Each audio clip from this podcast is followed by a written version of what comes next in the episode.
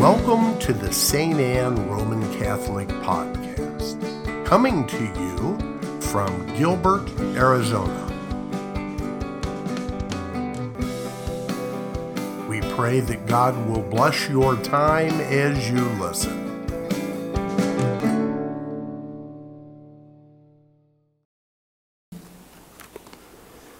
Dear friends, welcome to January 1st.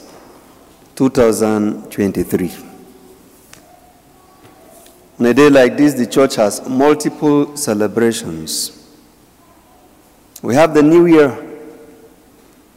We have the circumcision of Jesus, which takes place 8 days after his birth.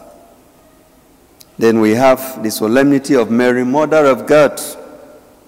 Then finally, it is always the whole day of peace. We pray for peace on a day like this. What a joy to find yourself alive on the very first day of the first month of a new year. The solemnity of Mary, Mother of God, is celebrated on the very first day of the new month of the new year. This explains the place of importance this celebration holds for the church. So much has been said about the role of Mary in salvation history at Christmas. From eternity, God thought of the Virgin Mary to be the mother of his Son through his incarnation. God became man. Although some churches never respect Mary, some just see her as an envelope. Now, when we receive the letter, the envelopes becomes nothing to them. But without the envelope, the letter can't get to where it is going. And therefore, to us Catholics, the envelope and the letter are as important. The place of Mary is even found in the Bible. At the Annunciation, Mary accepted to be the Mother of God. This is our most exalted title, Mary, Mother of God. The source of all her other privileges. Christ gave his mother to all men to become their spiritual mother, so that through her, we may come to God. On the cross, he said to St. John, "Behold your mother." And to John, he said, "Behold your son." John represented humanity. Mother Mary is our mother, and we are proud to have her as our mother. And secondly, through the promptings of the Spirit, even before the birth of the son, of her son, Elizabeth exclaimed, "How can this happen to me, the mother of my Savior, of my Lord, to visit me?" This shows that she was the carrier, theotokos, as the Greek will say, the carrier of God, as we have in the tabernacle. Our mother Mary carried Jesus in her womb. And thirdly, in the middle of the prayer of the Hail Mary, we Catholics will always say, "Holy Mary, Mother of God, pray for us sinners, now and at the hour of our death."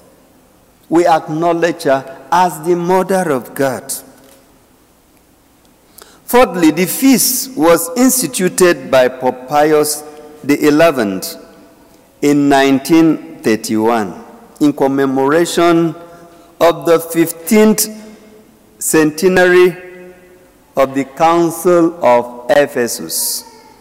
This great council took place in 431. When Jesus left, there was no Bible. There was no doctrine left written. There was no reference material. that they could fall back to. After Jesus had gone, ascended into heaven, Eros, people started preaching Eros, even among the priests. And so with this Eros now, how would the church survive in the midst of heresies? We have among them the heresy of Donatism, that existed only the saintly people, that you cannot celebrate in the state of sin. We have the Arianism. Arianism was a heresy that spoke about the humanity. They denied the humanity of Jesus. We have the divinity. So this necessitated the calling of councils in order to discuss the issues pertaining to the true doctrines of the church. And through this, written materials evolved. We know the first council that took place was in Jerusalem, Acts of the Apostles, chapter 15. Other councils later took place. They came out of necessity. And we later had the Council of Nicaea to determine the Trinity, the role of the Father, the role of the Son, and the role of the Holy Spirit. When we recite the creed, we don't know how it came about. It has a long history. The wrong teaching necessitated bringing into paper and ink the true teaching. And because of the errors that we are going on, it was emphasized every Sunday we have to recite the creed.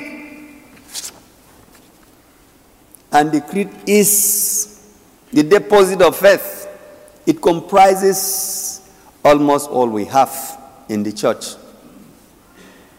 And so, it was at this council, the Council of Nicaea, Council of Constantinople in 381, and then the Council of Ephesus. All of them were like Trinitarian councils. And that of 81, they decided that Jesus is truly man and truly God. And then what of the place of the mother? There they said, she is the mother of God.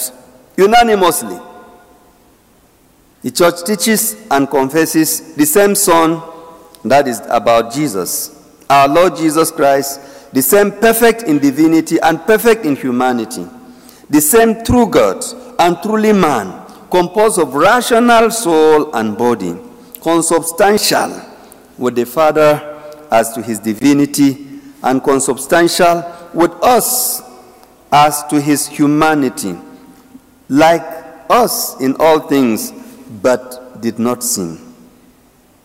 He was begotten from the Father before all ages, as to his divinity, and in these last days, for us and for our salvation, was born as to his humanity of the Virgin Mary, the Mother of God.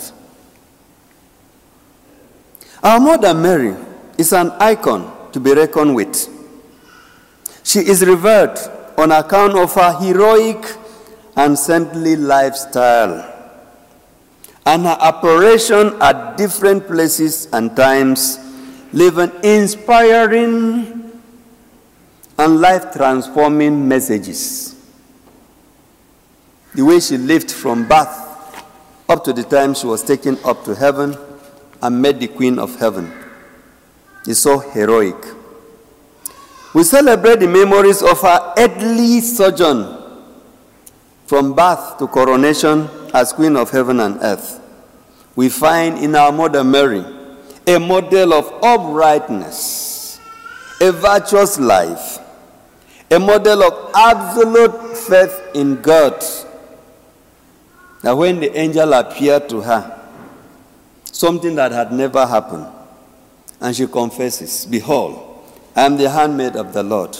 Be it done to me according to your words."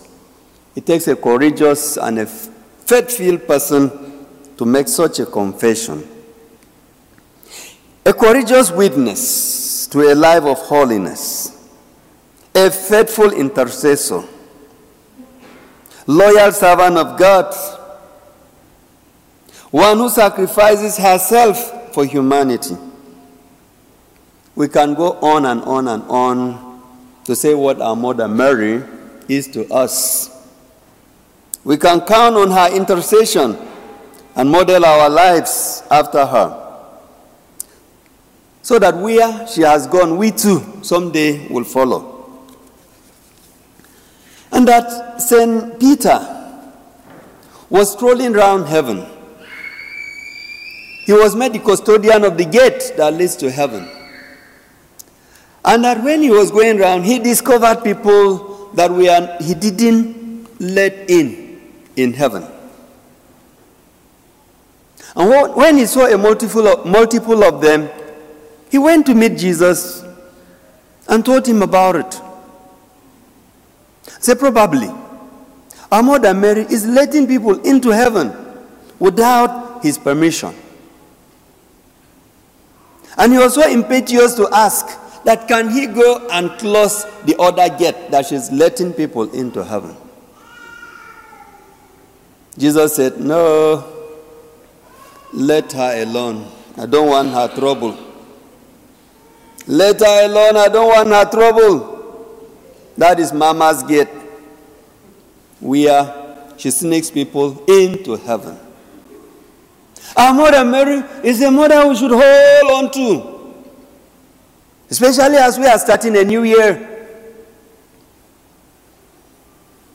We can count on her on anything. Many people have given a lot of confessions about who the Mother Mary is to them as far as their faith story is concerned.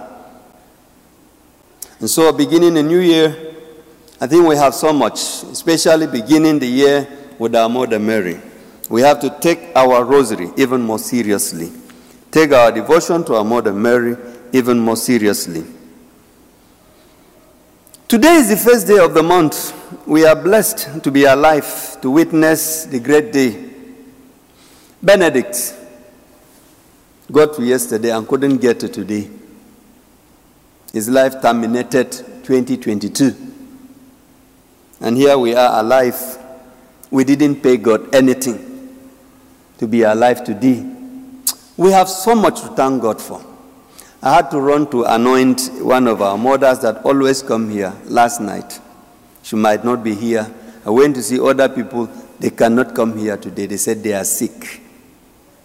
But we can joke. We can do other things. We have to thank God. Many work hard to be alive, but pass on. Some are critically sick. Others have their dreams shattered. To be alive, we owe God a debt of thanks. We need to evaluate ourselves concerning the passing year based on our achievements, our failures, and we should have resolutions to begin the new year with. One author will say that we need to pull back, and we need to pick up, and we need to put down. We need to pull back in retreat, in evaluation. We need to pick those good things we should have done. Then we need to put down certain things. What are your plans for the new year? What are your resolutions? As family members, I always encourage family conferences. Husband and wife and children. If the house must be a house that we will enjoy staying in, we need to sit down and talk to each other. Evaluate the events of last year, our achievements and our failures. In forms of feedback, we need to give feedback to each other. Parents to their children, and even when Jesus asked the question, "Who do you people say I am?" It's a serious question for all of us. And that father needs to ask the wife, "Who do you think I am?" We cannot just be like bosses in the houses, that we need to hear the opinion of others. And children should listen to what parents will tell them of what happened in the passing year. That evaluation in our families will be very, very important. So we pray Heavenly transfer, that we shall begin a new year on a new slate, that we shall work hard to make it a better year than the past one. May God bless His words in our hearts. Amen. Happy New Year.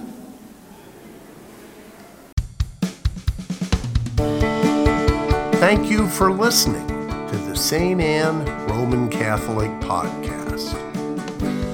For additional podcasts and media, visit us on the web at www.stanneaz.org.